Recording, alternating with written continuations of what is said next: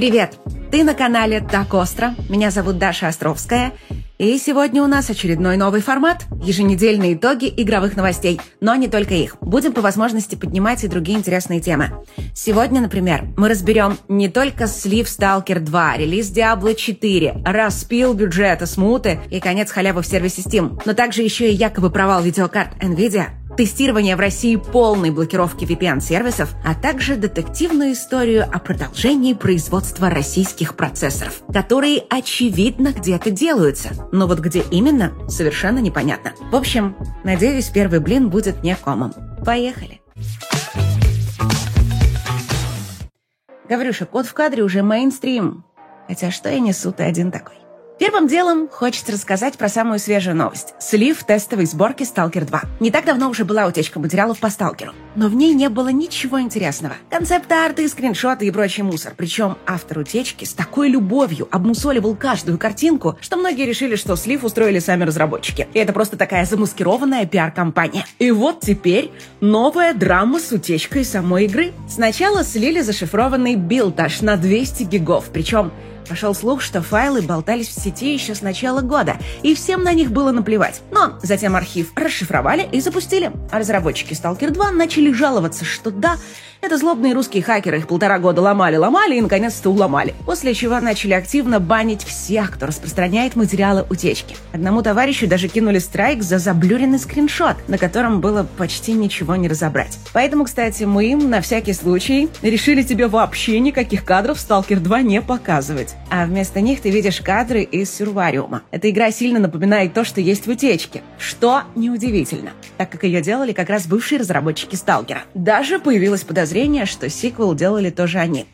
Но есть в этом скандале один подозрительный момент. Слитый билд оказался слишком старый и слишком сырой так что его содержимое о текущем состоянии проекта ничего не говорит. Навредить разработке игры он тоже не может. И потому снова на повестке дня возникает вопрос, неужели это дело рук самих разработчиков? Получается, у нас есть целых три версии. Первая – это слухи о случайности произошедшего. Вторая – домыслы и теории заговора. И третья – это официальная позиция разработчиков Stalker 2. Выбрать очень сложно. Но думаю, что полагаться на какие-то непроверенные слухи с нашей стороны будет просто непрофессионально. Поэтому выбираем теорию заговора. На 90% уверены, что это продолжение максимально странной и кринжовой пиар-компании Stalker 2. Более того, даже понятно, зачем это вообще делается. Разработчики отказались от российского рынка, который был для серии основным, но до сих пор не сумели заполучить внимание западной аудитории. Начинать в таких условиях полноценную пиар-компанию Stalker 2 этой чистой воды самоубийства. Сперва надо каким-то образом сделать проект известным. И вдруг бац! Злые русские хакеры крадут материалы по игре и начинают шантажировать бедных разработчиков. Не сработало. И сразу вслед за этим утекает рабочий билд Stalker 2. И снова заявление о русских хакерах. И, кстати, на этот раз реакция прессы уже куда более активная. Так что, кто знает, может быть, этот план в конце концов не такой уж и глупый.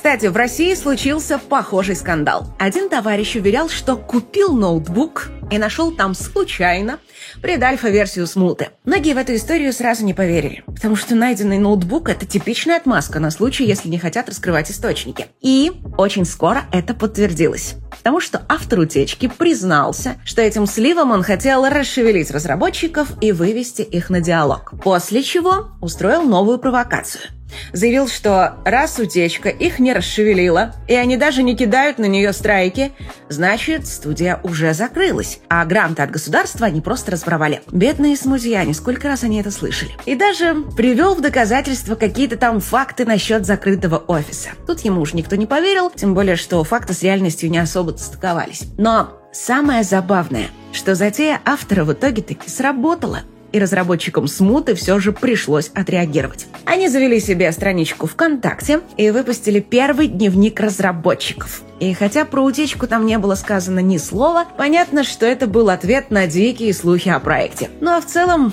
что тут сказать? Смута выглядит гораздо лучше, чем ожидалось. И разработка над ней также продвигается куда быстрее, чем все думали. Уже сейчас готова треть мира и куча другого контента. В общем, скандал вышел для проекта на удивление позитивным.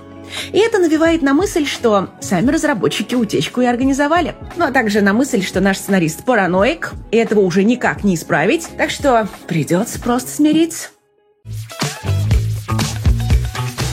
Продолжаем тему России. Коммерсант пишет, что правительство хочет ограничить импорт западных брендов. Acer, Asus, MSI, IBM, Dell, HP, Hitachi и еще куча других. Всего более 20 штук. То есть, по сути, предлагают перекрыть кислород компаниям из недружественных стран и максимально открыть рынок для российских и китайских производителей. Наиболее радикальные товарищи вообще призывают перестать возить аналоги всего, что производится в России. Но компании в ужасе орут, что никаких российских серверов или или станции мобильной связи на текущие потребности просто не охватит, да и качество у них так себе. Однако мнение радикальных товарищей не такое уж глупое, как может показаться.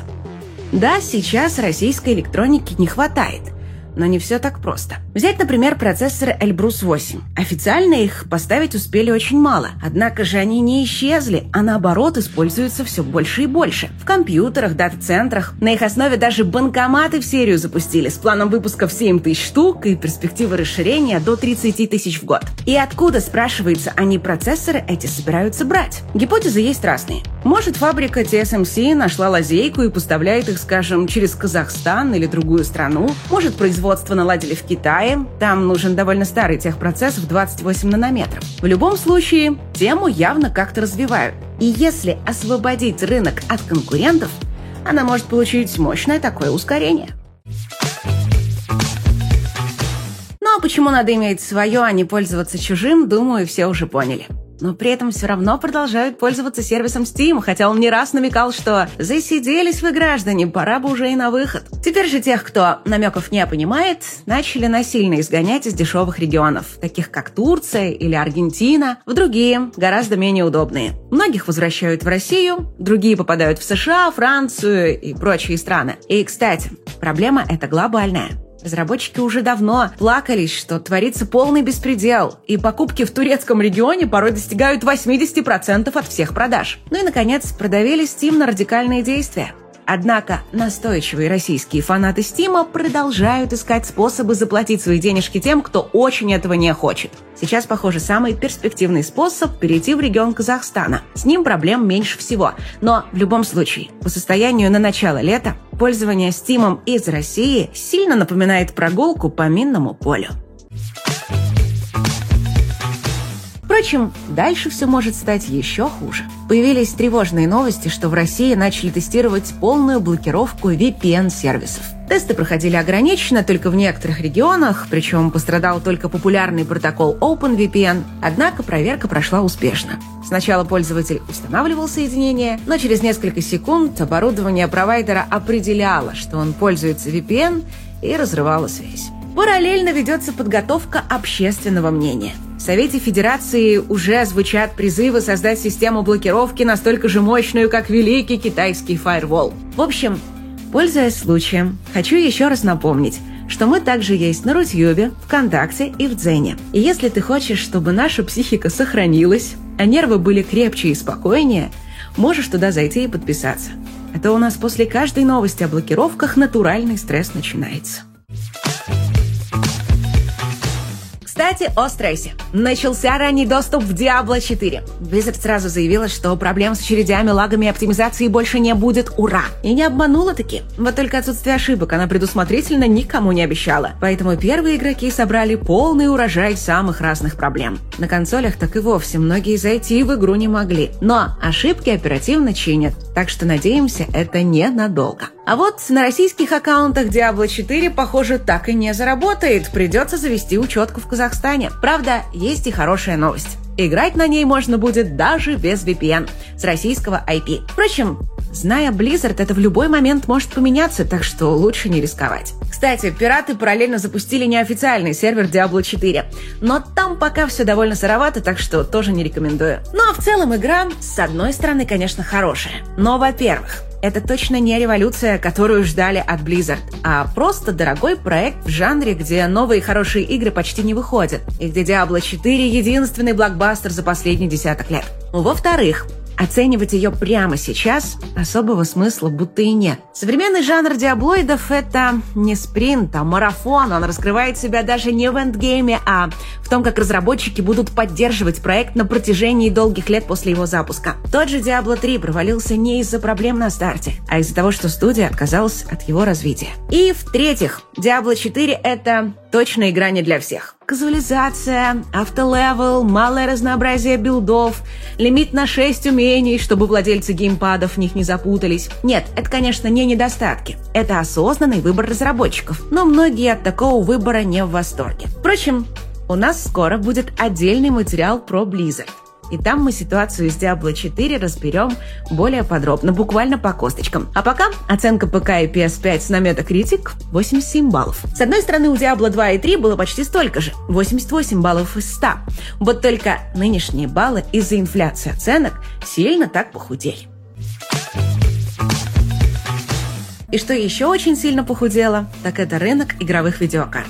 По итогам первого квартала он рухнул аж на 40% по сравнению с тем, что было год назад, и на 15% по сравнению с предыдущим кварталом, который и без того был довольно мертвенький. И в этом виноваты не только майнеры – потому что продажи процессоров тоже сократились на 39%. Похоже, тут виноват наступающий кризис. И понятное дело, что игроки сейчас радостно потирают руки, мол, ну вот и допрыгались. Это вам за то, что GeForce 4060 урезали и цены задрали. Производство GeForce 4070 уже остановили из-за отсутствия спроса. Теперь вот еще и 4060 остановите, потому как они еще хуже продаются. Хотелось бы, конечно, позлорадствовать вместе со всеми.